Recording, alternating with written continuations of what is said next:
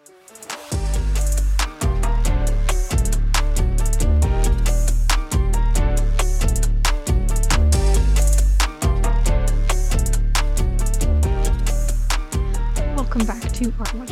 Podcast. Is quite a rainy day in New York City today and pretty cold. So, if at any point you hear a weird knocking sound or sounds in the background, it's just my radiator doing its thing. I hope you have had a wonderful week and a half ish since the last time I put an episode out. Um, I'm actually doing pretty good. I have this new hard pumpkin coffee. It's called Hobby Coffee, and I got it at Trader Joe's, and it's actually pretty damn good. So, it's been a great day so far. Um, I hope you're liking this new bi-weekly schedule. I don't have a whole lot of updates for you other than sort of being pretty busy this semester.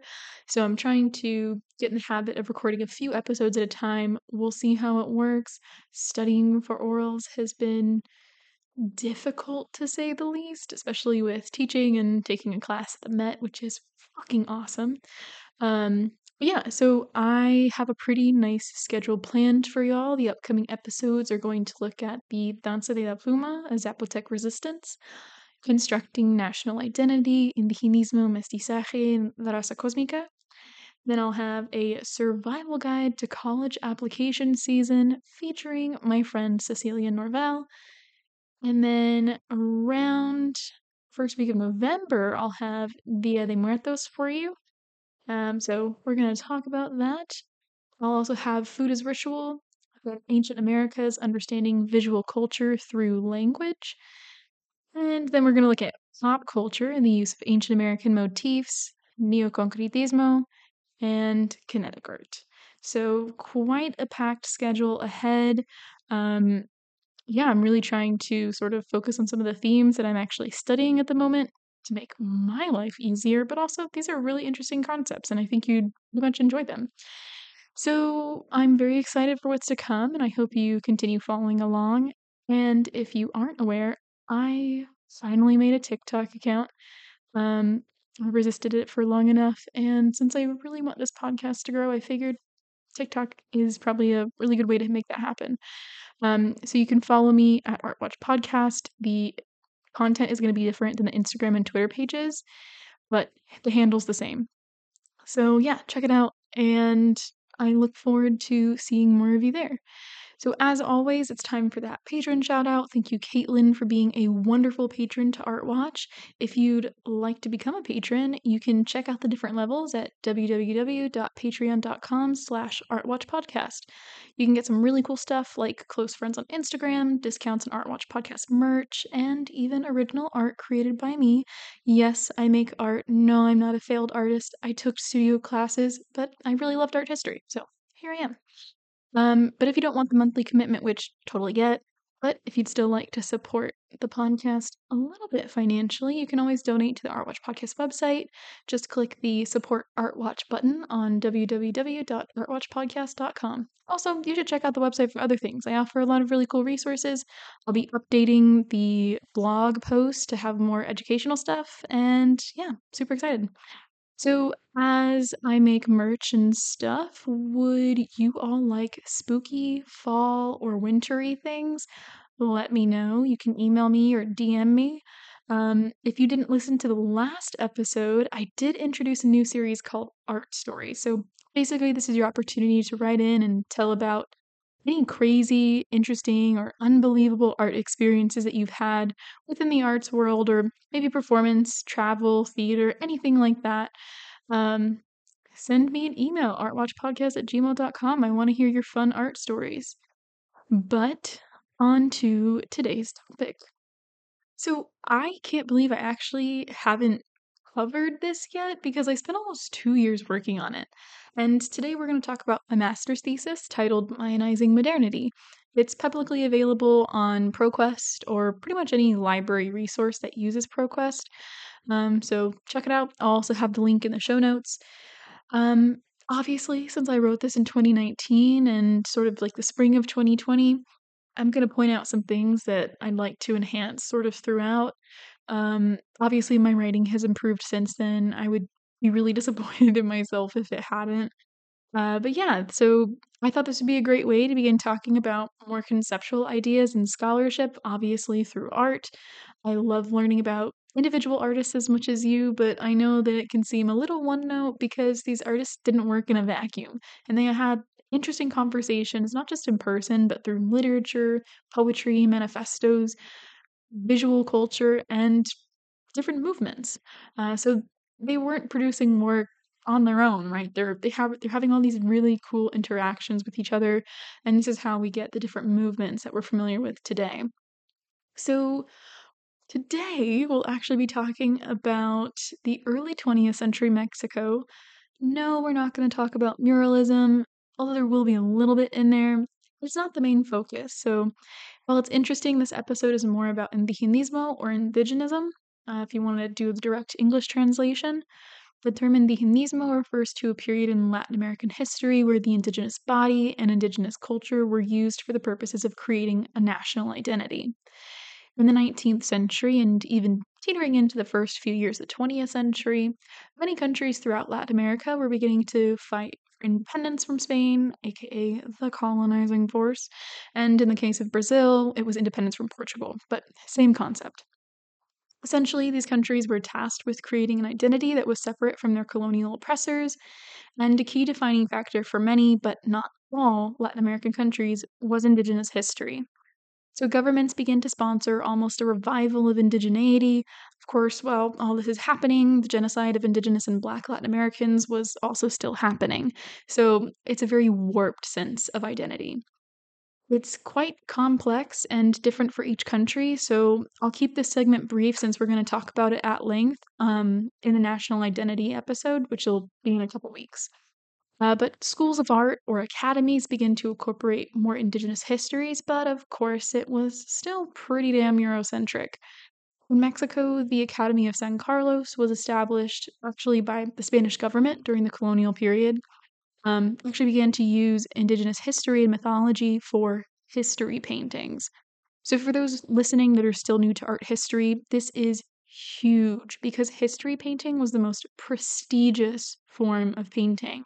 It might not seem like a lot, but incorporating primarily Aztec history into the academy was then positioning Indigenous identity at the forefront of cultural thinking. But anyway, back to San Carlos.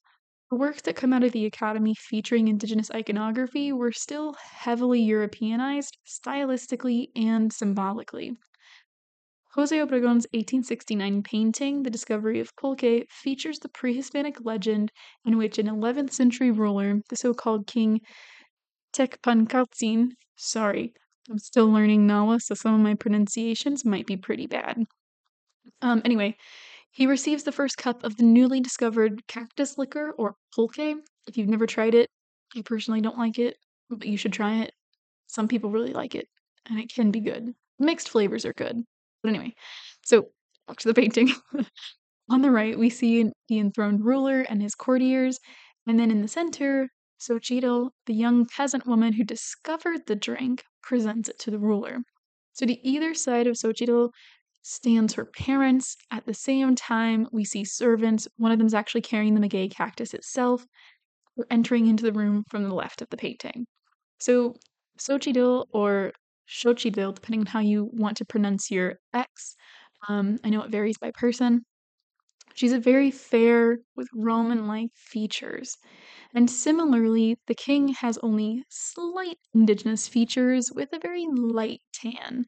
Um, it's clear he's not entirely white, but we can see that he has a lot of European features as well. So, in contrast to everyone else in the painting, it's clearly distinguished with darker skin and non European features.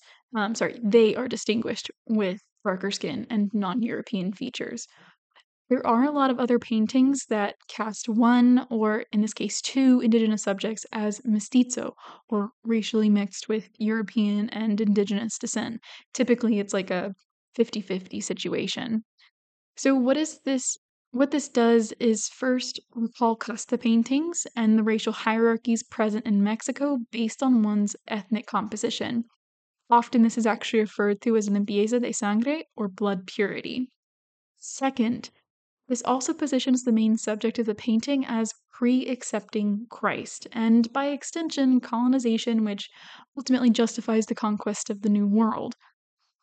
This also has the added layer of the concept of the noble savage, and I'm doing obviously you can't see it, little air quotes, um, which basically separates quote good indigenous subjects from bad ones uh, who refused to assimilate. Obviously, this was a very simplified and condensed explanation. I go into it a little bit more in my writing, but for the sake of a timely episode, um, I've, I've shortened it. But Stacie Widdifield has an incredible book on this called The Embodiment of the National in Late 19th Century Mexican Painting. I used this extensively throughout my research, so shout out to Dr. Widdifield. She's an amazing scholar. I'm so sorry I had to say no to Arizona, but I would still love to work with you in the future. Okay, and I'm done fangirling. Anyway, another way that these newly independent nations distinguished their identity was through world fairs. So these events were ways for countries to showcase their innovative arts, culture, science, and, well, basically everything. In the case of Mexico, casts of monumental Mesoamerican sculptures were made. In one iteration of the Mexican pavilion, designs from the Pyramid of the Feathered Serpents, which you might remember this from the Teotihuacan episode, which you should check out. Um, the casts were taken and blended with forms from Templo Mayor, which is an Aztec site. And then this was peppered with statues like Coatlicue, who've also covered we've also covered on previous episode. Check it out. The Olmec heads and other works um, from various Mesoamerican sites. So what they're doing is they're blending all of these cultures into one Mexican pavilion. And they're saying that this is Mexico. Um, so this essentially condensed and hybridized all Mexican, oh, sorry, all Mesoamerican cultures into one for the sake of national identity. Now, you might be thinking that's not that bad, but it actually is. This way of thinking created an indigenous monolith that fetishized living indigenous subjects for the sake of national identity. Now, on top of this, the government actively oppressed these populations. So we might even think of it as a type of cultural appropriation because the leaders who organized and designed this event were largely Criollo or entirely of Spanish descent. And typically, these individuals were from the elite classes. Now, this method of identity building actually spilled into the Porfiriato Centennial. If you're unfamiliar, Porfirio Diaz was a dictator between the end of the 19th and early 20th centuries. His dictatorship was a large cause for the 1920 revolution, and the centennial was quite the event meant to showcase Mexico's technological and artistic prowess.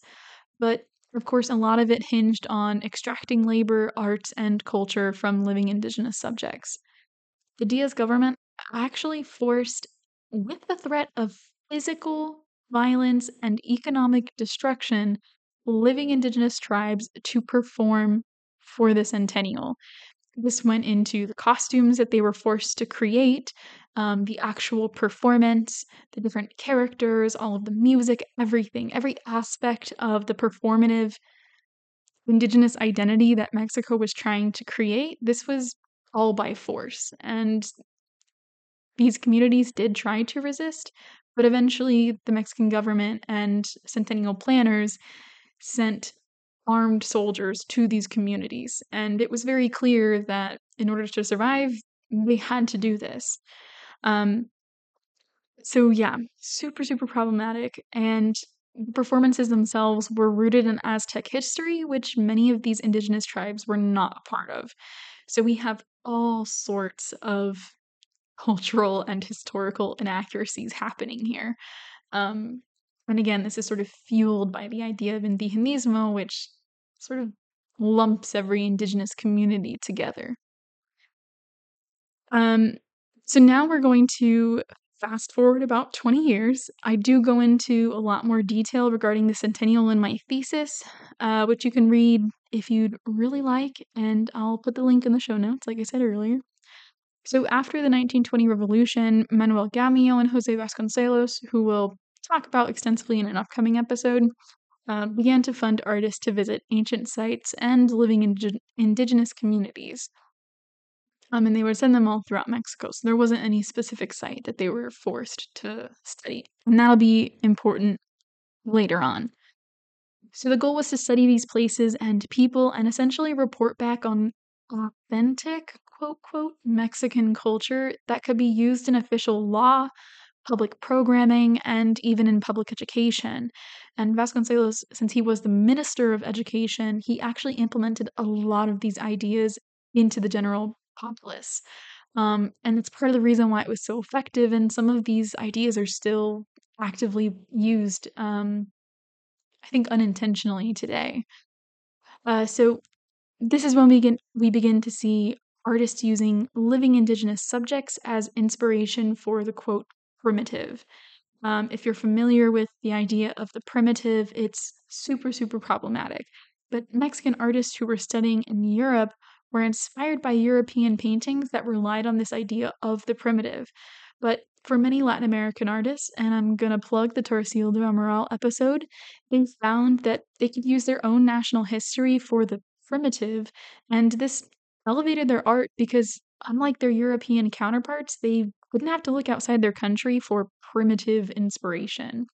Um, I'm trying to say the word sarcastically since obviously you can't see me continually doing the air quotes.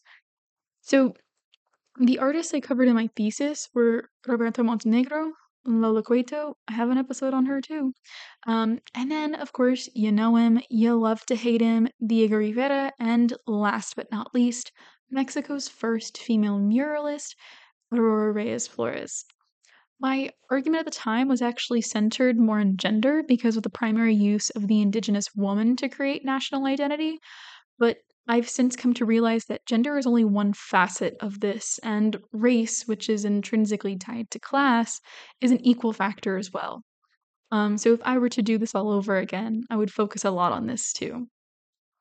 So Montenegro is one of the first artists I found to use the Maya figural canon on living subjects. His painting Mujeres Mayas positions four Maya women in a rather barren landscape, each woman is in a profile manner that accentuate, accentuates certain facial features and their head shape. Um, this was this one was pretty easy to recognize that Montenegro was referencing classic Maya canon. After all, the title of the work is Mujeres Mayas. What's significant is that it's directly looking at classic Maya figural canons as seen on painted vessels and stele. In many of his graphics, Montenegro also referenced the classic Maya style um, and their compositional structures by having these different um, blocks using different registers, uh, and also the presence of, in his case, abstract glyphs. But it's clear that we can tell he was actually studying these Maya works. And so I'll include some of his prints on the Instagram post, but I'm going to move on to Lola Cueto. So, since she is the next artist, and I have covered her in an episode before, and you should definitely check it out, uh, you kind of already know that she worked primarily in folk crafts, which made her work super interesting, at least for my perspective on this, because we get this added layer of symbolism. A few of her weavings reference market scenes or rural settings that focus on the female body. And you can tell she does try to incorporate some of the flatness and bodily positioning as seen in Maya works, but because of the medium she uses, it has an entirely different visual quality than those of her counterparts. But we know that Cueto actually created a weaving of this um, that was an exact copy or a close to exact copy Lintel 24, Structure 23 at Yaxchilan in Chiapas, Mexico. This lintel actually depicts King Shield Jaguar II and his primary wife, Lady Xook, performing a bloodletting ritual.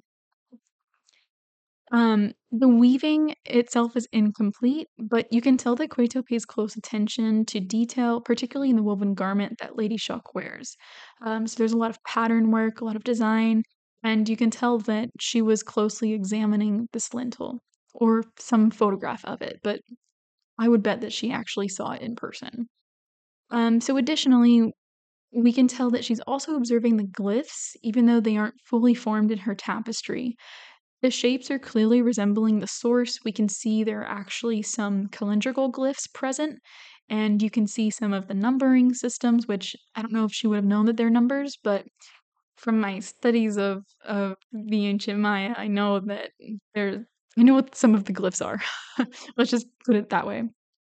It's really interesting that she uses the folk craft because it's almost like she's recalling the traditions of women's art. Uh, so I thought that was really interesting, and I talk about it a little bit in my thesis. But as I know we have a limited time on on each episode, let me move on to Diego Rivera.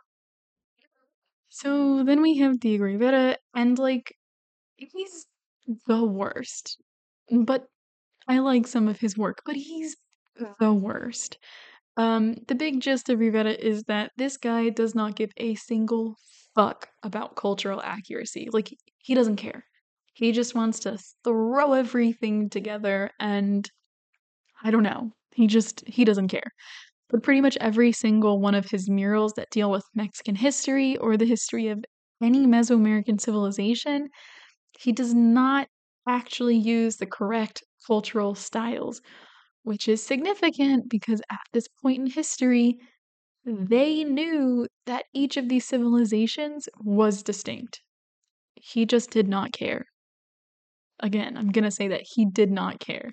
So my thesis pulls in, I think, five or six of his works, but I'm really only going to focus on two for the sake of time. A lot of people are very familiar with his mural that is at the presidential palace titled The History of Mexico. Now, this mural depicts the pre Columbian, colonial, independence, and post 1920 revolution periods. Uh, like most frescoes, the time periods blend together, and like I said before, he doesn't care about cultural accuracy. Uh, so he, some of this is pulling from like the Renaissance tradition of fresco painting, which is why some of these timelines blend together. But um, we'll see in a minute. I think that it's intentional. I think it's an intentional blending of of time. So, in the ancient portal of the extraordinarily large mural, we know that Rivera is actually referencing Aztec history because of the chronology present in the work and some of the different motifs. But the majority of his figures are composed using this Maya figural canon. So some might argue that Rivera pulls from all Mesoamerican cultures, which can be true in some instances, but not really this one. This one blends the Aztec patterning and deities with the Maya figural canon. And when I wrote this, and still even now, I have yet to find a scholar that digs into the different styles that he references. All that they typically state is that he was inspired by pre Columbian art, which, like, they aren't wrong but it's deeper than that and it's much more intentional. Um, and one of the methodologies that I used was actually, weirdly enough, from a professor who I studied with at my current university. His name is Josh Cohen, and he has this really great uh, essay or book chapter. I can't remember. It's like called Fauve Masks, but he's exploring the European use of the primitive, but that it's an intentional appropriation. And so we see the same thing here. It's an intentional appropriation of a specific culture. Um, gosh, where was I on my notes? Oh, okay. So now onto the modern portals of this mural. There's little reference to the Maya canon simply because he focuses on portraits of historical figures who were either of mestizo or criollo ethnic background. And like I said earlier, I have since returned. Ooh, that was a weird way to say that. Returned to the research, knowing that it was also heavily tied to race and class, which are somewhat intertwined at this point in Mexican history. So, this concept of using the Maya canon to denote race and class is prominently seen in his mural, The People Demand Better Health, which is located at a hospital in Mexico City. In this mural, Rivera depicts the modern era and the ancient era, which is separated by an Aztec deity named Tlazolteotl, who's the goddess of dirt, debauchery, and childbirth, and you probably have seen her in one of Frida Kahlo's portraits, which I think is titled Birth of Frida or My Birth, something along those lines. Uh, she was very self referential in her paintings. So I'm sure you've seen it at some point, or you can easily find it. But in the ancient portion of the mural, we see indigenous medical practitioners studying herbs and performing different healing acts. And I think in one part, you even see a childbirth occurring. So, of course, he's using the Maya figural canon in a majority of these subjects, and he gets that profile nature, elongated head, full lips, broad forehead, broad nose, um, and like kind of almondy shaped eyes. Um,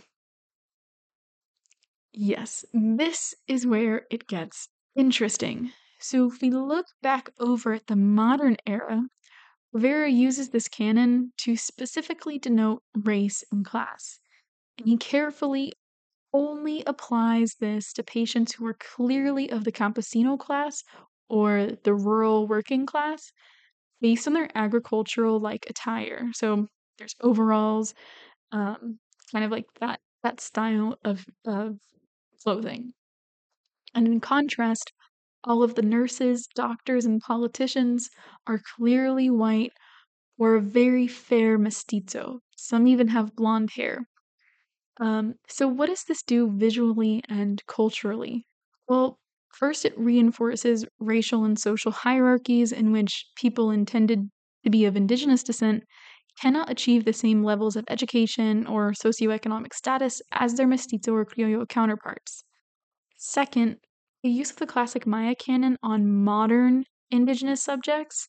Um, let me repeat that. The classic Maya canon actually goes all the way back to no later than around 900 CE, super far in the past. By collapsing this time, he's implying that these subjects are unchanging. And additionally, it implies that all indigenous subjects look the same and perform the same types of labor, and they're consistently in the same class, which in this case is the working class. So, this flattening is also present in Montenegro's work because of the way that he depicts the Maya women as physically the same and nearly identical to the Maya canon, and he's overlapped them and stylized them in a way that it looks like they're just floating on top of each other. They have little to no dimension in them. And this again reinforces an unchanging indigenous population, which is super problematic. So Rivera does this in so many of his works, and in his murals related to Teotihuacan, the Toltecs, and other civilizations, he again relies on the use of the Maya figural canon to depict these indigenous subjects, which are in entirely different cultures. So again, we're creating this hybrid, this hybrid identity. Um anyway, the last artist that I'll briefly talk about is Aurora Reyes Flores, which She's great. She's Mexico's first female muralist. Reyes is a bit of an outlier in my grouping. She was the youngest of the artists and therefore attended the academy well after the others. I looked at her as almost this transition between the generation, um, between the generations, because she does have many of the same themes as her predecessors, but the styles begin to change in her later work. Looks like it easily could have been an inspiration for the Chicano movement. Um, so, full disclosure, at the time that I was conducting this research, there were only two or three digitized re- references of her in English and maybe a handful in Spanish. And since I finished my thesis, her bibliography, or sorry, her biography has been much more fleshed out, which is amazing because her work is incredible, but it's still rather sparse. Two of her works that I looked at were Yucatan Market, which was made in 1953, and El Primer Encuentro, a mural made in 1978. So in Yucatan Market, she does use the Maya canon to construct the female indigenous body, and the subject's positionality is reinforced due to the rural setting. So she's carrying this basket. We can tell that she's looking at like different food stalls, and we can even see a female figure sitting in the back. Um, in contrast, her mural El Primer Encuentro, which tells the story of Malinche, somewhat uses the canon, but her style really begins to break away from muralism and early Mexican styles altogether. But in uh, the central figure, the central um, Aztec figure who's sort of like sweeping in, uh, his face has that like elongated look, um, but it almost it almost looks like she's blending that Maya style with and I know this probably isn't the best comparison, but it really looks like art of the early Chicano movement. And I don't think she'd be pulling from them. I think it'd be vice versa, given how the Chicano movement formed. But if you can have that image in your mind, that's kind of what it looks like.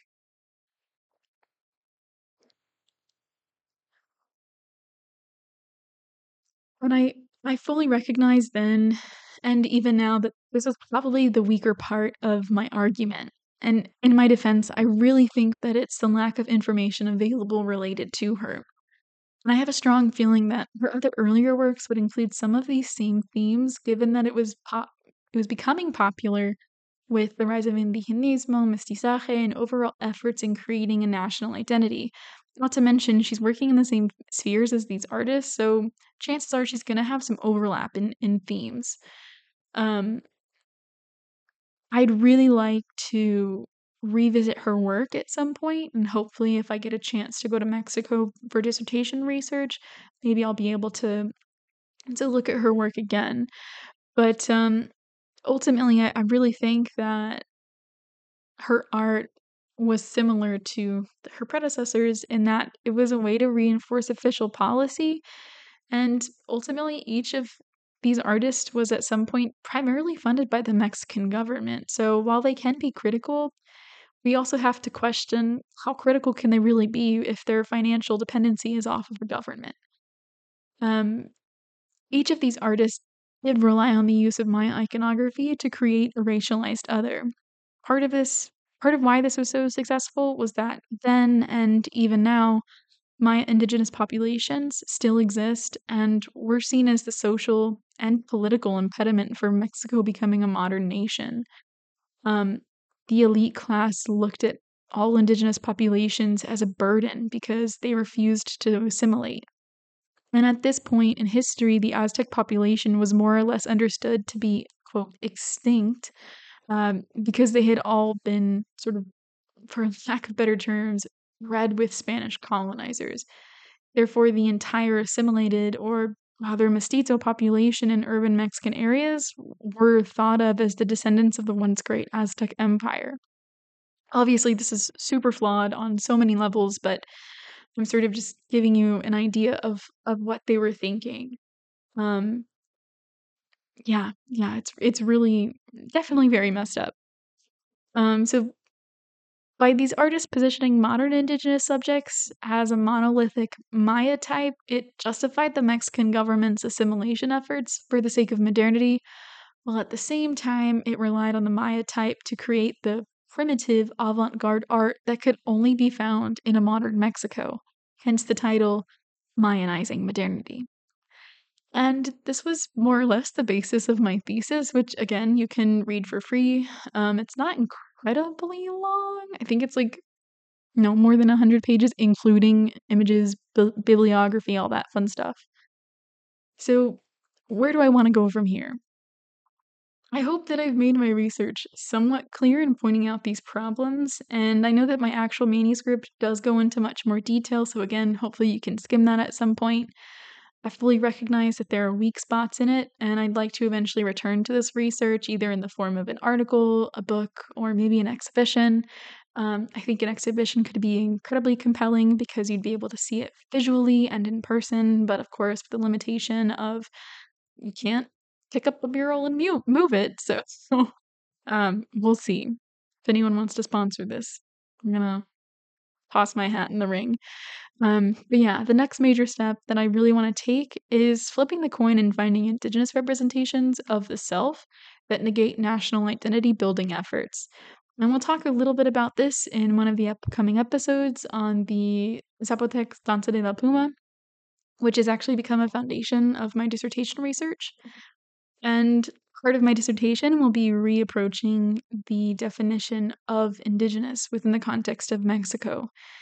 And so this is an incredibly difficult task for many reasons. One being that the Mexican government, uh, their definition is incredibly narrow and doesn't allow for any multiplicity. And I know that some of you must be thinking, wow, she's fucking crazy to try and change the definition. But the 20th century Mexico made it a requirement that an individual must speak an indigenous language and live a authentically indigenous life in regard to their attire, diet, profession, etc. So, all this does is reinforce the idea that Indigenous subjects are unchanging, which is super problematic. And not to mention, um, while I was in Mexico City, I saw this really wonderful show, and and granted, it was it was by the Mexican government in partnership with UNESCO. Um, but the one of the featuring essays, which I think was like the the entry essay, it was written by an Indigenous performance artist, and um, I am forgetting her name at the moment, and I'm so sorry. Let me let me check. Okay, I found it. It's Diana Rosete Luciano. And her exhibition essay was incredibly powerful in that she described her experience being of indigenous background, but somewhat losing some of her culture because her mother never taught her her indigenous language, and part of it was because of the injustices that her family faced. And uh, her mom eventually took her and I think her one of her her sibling to Mexico City to sort of have a better life. And there's one um, anecdote in it where she's describing her mother being on a payphone calling her family in their home village and she's speaking the indigenous language and a lot of the individuals around are giving her dirty looks for speaking an indigenous language and sort of like presenting as indigenous. And so this was a this is a contemporary artist. So this is still happening today. And so in her essay she also talks about how a lot of her professors during her MFA program were basically telling her you have no right to tell indigenous history because you're not indigenous and they simply said that because she doesn't speak an indigenous language she has that culture and she has those cultural traditions that are that have been passed down to her. And so this is sort of where I'm struggling in that it's such a difficult task because there are so many traditions in Mexican culture that obviously do come from indigenous history. But at the same time, we also have to recognize that not everyone is indigenous. And I know I'm probably going to get a lot of hate for that. Um, because, like, you know, you can go back a couple generations and track, you know, your indigenous heritage, but at the end of the day if if your family isn't continuing with with that culture to the ex- like to like I don't know, a certain extent, can you really claim that heritage as your own? I mean, apparently I even have like indigenous heritage on my dad's side, but I didn't grow up with it. I'm not going to claim that identity as me. I can't. Like I can't ethically do that. And so I feel like it's the same as a lot of artists of the 20th century. And I might get a lot of flack for this, but even Frida Kahlo, she's sort of embodying the indigenous woman by dressing up as a Tehuana. And there is an argument that I, I think I've read that her mother may have been indigenous.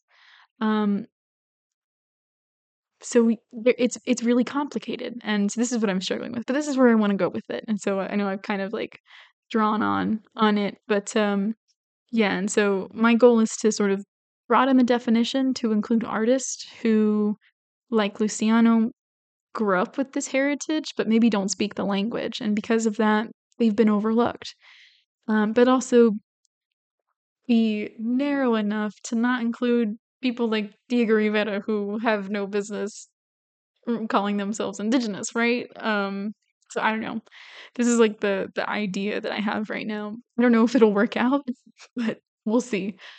Um, and so yeah, my goal is to sort of like with my dissertation negate the idea of Mexican indigenous communities as passive victims because obviously this is a harmful narrative they're actual acts of resistance, both in physical form and oral traditions within communities that we can trace and talk about. And these indigenous communities have known about them for generations. It's just a matter of them not having a voice in the academic realm. And so that's sort of what I want to push for. And this is how I, I would like to to alter the art historical canon. And so, yeah, this is just a couple of my hopes for my dissertation. And for all the listeners out there, if you do know of an Indigenous artist who I should look into, help a girl out and email me or even DM me. Um, I really want to change the indigenous. Er, I really want to change the art historical canon by including indigenous voices. And obviously, I recognize I have a huge privilege in that, and that I'm not indigenous, and then I'm an outsider. So if I get things wrong, I want to fix it. Um, anyway, off my soapbox. Thanks for listening. Be sure to follow me on social media. Um, my handles are the same on every platform at Artwatch Podcast. If you would like to tell me about an artist lead, or if you have an art story that you'd like me to read on air for the new little mini series, email me artwatchpodcast at gmail.com. And then, as always, check out the website www.artwatchpodcast.com. New content is coming soon to include more in, um, educational resources. I can't believe I almost forgot. I needed to, you know, shout out all of my mentors for my thesis. So thanks, Dr. Kuntz. He was my thesis advisor, um, really instrumental in my undergraduate thesis as well. And even today, uh, he still continues to mentor me. So I'm super grateful for his scholarship and mentorship. And um, also, thank you to Dr. Tejada for continuing to foster my interests, not just, again, not just in undergrad, but also in my grad program at, at University of Houston. Um, so kind and a brilliant scholar. And then last but not least, thank you, Dr. Beachell. She's a wonderful art historian and um, incredible scholar as well. And she was so influential in my work and, and always pushed me to be more radical. Um, so I really enjoy her conversation and, of course, her scholarship. So thank you for all of y'all's mentorship. And I continue to take the lessons that I've learned with you in, into my PhD program as I continue to grow as a scholar. Um, so have a wonderful week, and I will see you next time.